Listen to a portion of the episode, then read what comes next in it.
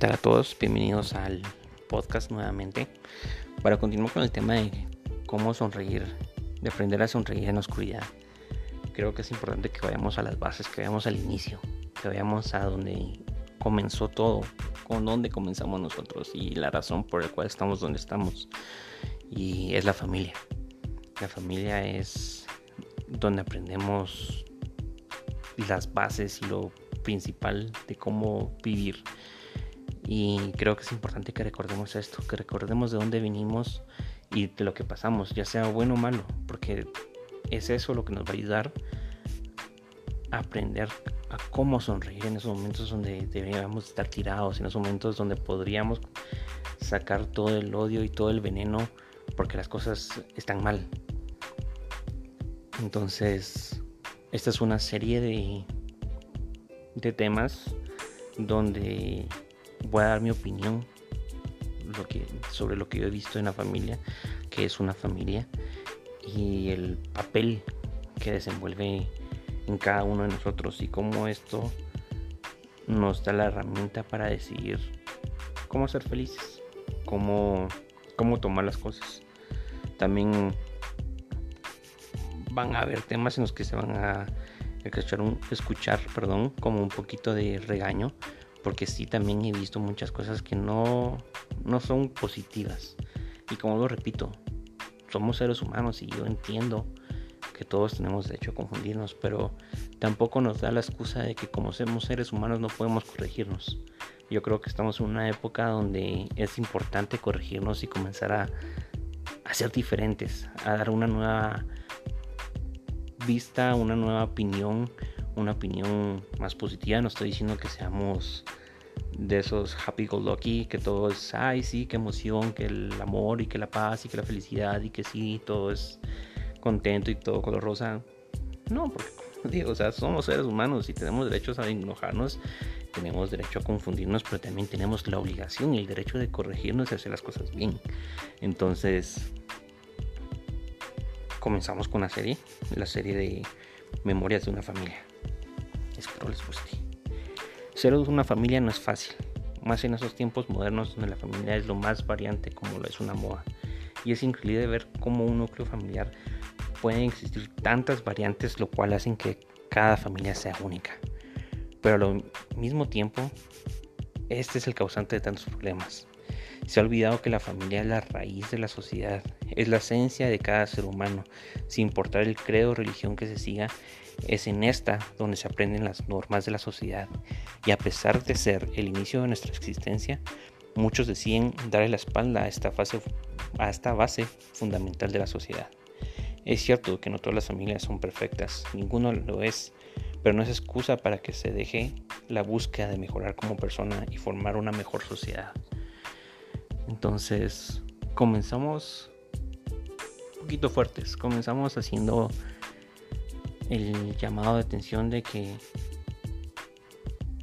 no podemos poner excusa que si nuestra infancia fue mala, que si mi papá no me quiso, que si mamá me trató mal, que si mi tío me enseñó cosas malas, que si mi tía me jalaba las orejas porque se le roncaba la gana, que si mi abuela este, siempre andaba fumando y tomando, que si mi abuelo venía pegándole a todo el mundo en el camino, entonces yo sigo siendo ese mismo ejemplo porque eso es lo que yo vi, porque como es la familia la base y es lo que yo aprendí de chiquito y lo que tengo que reproducir en la sociedad, entonces si yo lo que aprendí de chiquito es que era algo malo, lo voy a seguir haciendo, no, creo que creo que es mal, mal de muchos y en la sociedad latinoamericana creo que ese es un gran mal un mal en el que le enseñan al hombre que tiene que ser el macho.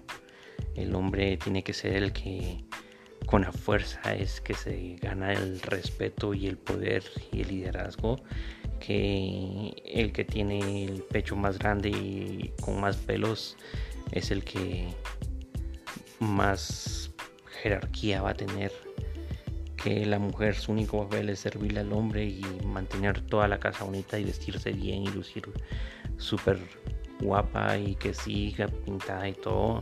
Que los niños tienen que ser los niños perfectos, que no pueden ensuciarse, que no pueden en andar diciendo, haciendo cosas, jugando en el lodo, que no pueden ser niños, imaginar y disfrutar de su imaginación y jugar con sus amigos imaginarios e inventar cosas porque eso es pecado. Los niños simplemente deberían dedicarse a estudiar y a leer la palabra de Dios. La sociedad latinoamericana realmente tiene muchas, muchos tabús, tiene muchas cosas que nos, que nos limitan y que nos dicen cosas tan negativas de la posición de cada ser humano. Yo creo que,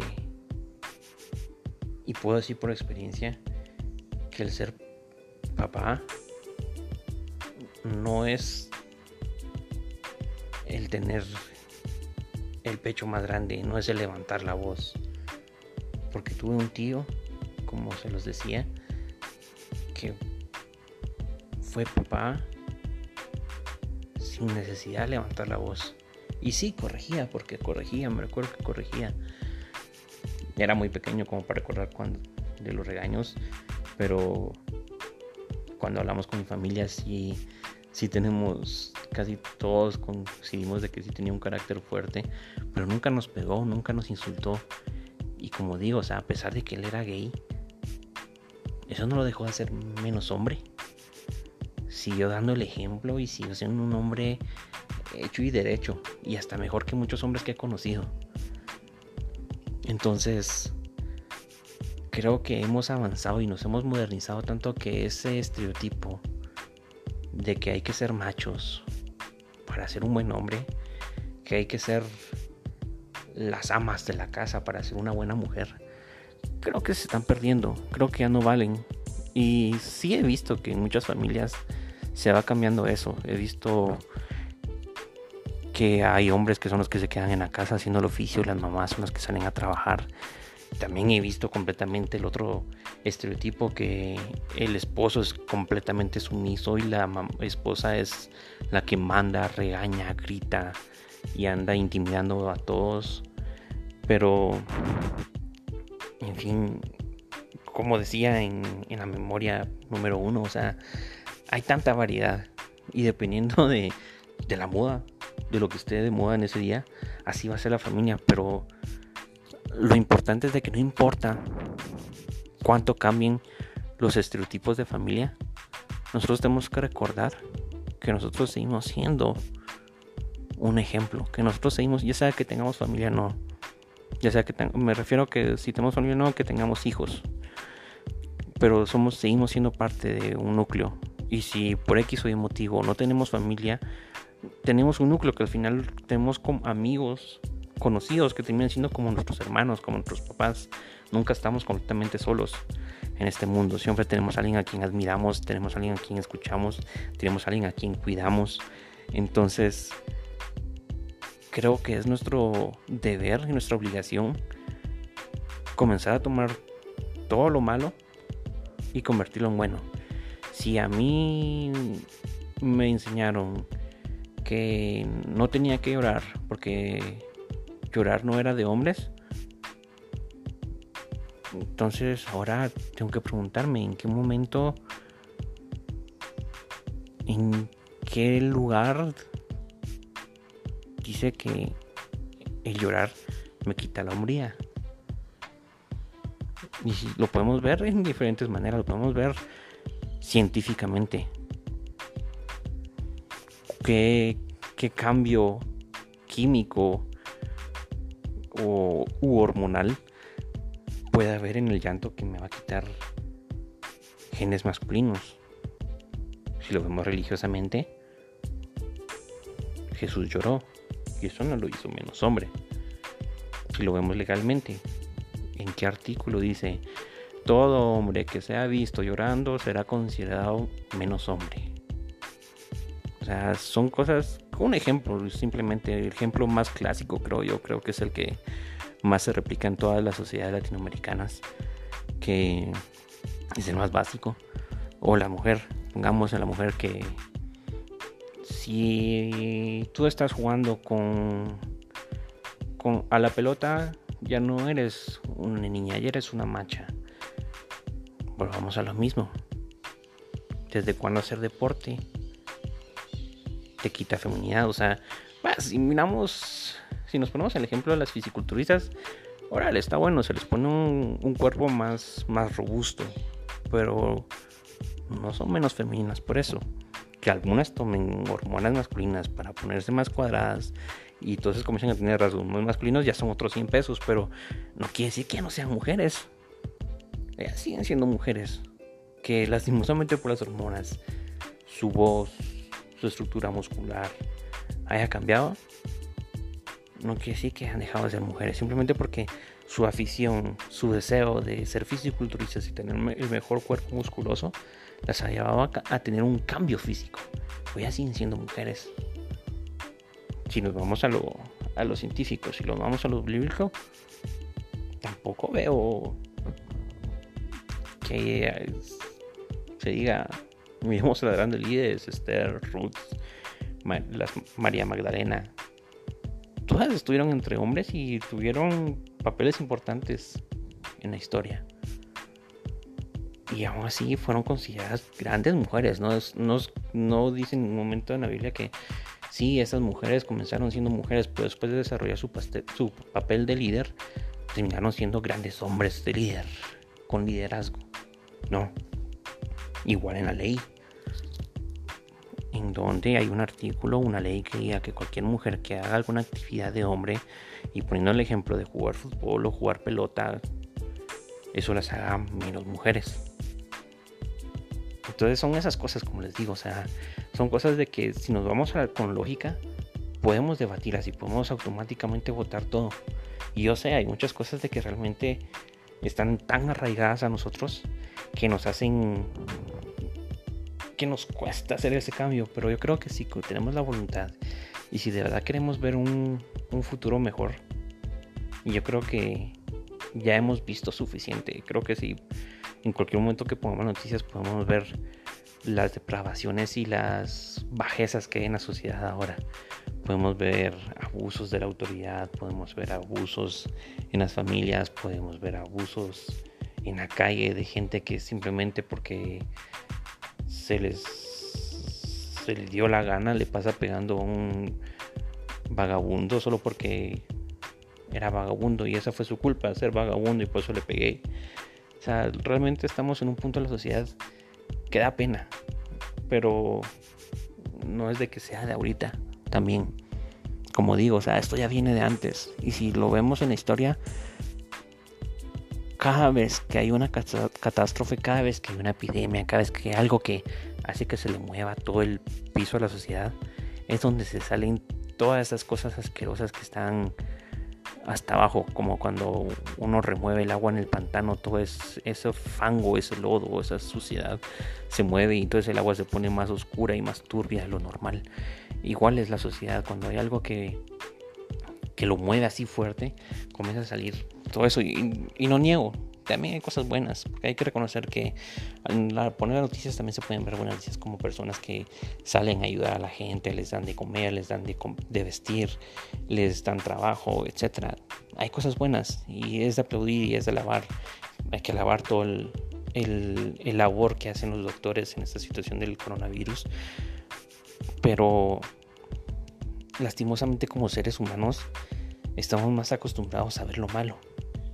Y, es parte en culpa de, la prensa amarillista y de la depravación humana y, el morbo de querer, preferimos ver cómo hay sangre, cómo hay violencia, cómo hay incendios, cómo hay robos y no enfocarnos en buscar cosas como hoy salvan a un delfín, cosas que uno dice, ay, pero qué ridículo, qué,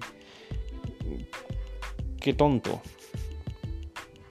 Pero preferimos ver esas, esas cosas macabras, preferimos ver esas cosas mórbidas. Entonces creo que eso es lo que nos hace de que sigamos con una mentalidad tan, tan primitiva, tan, tan ilógica.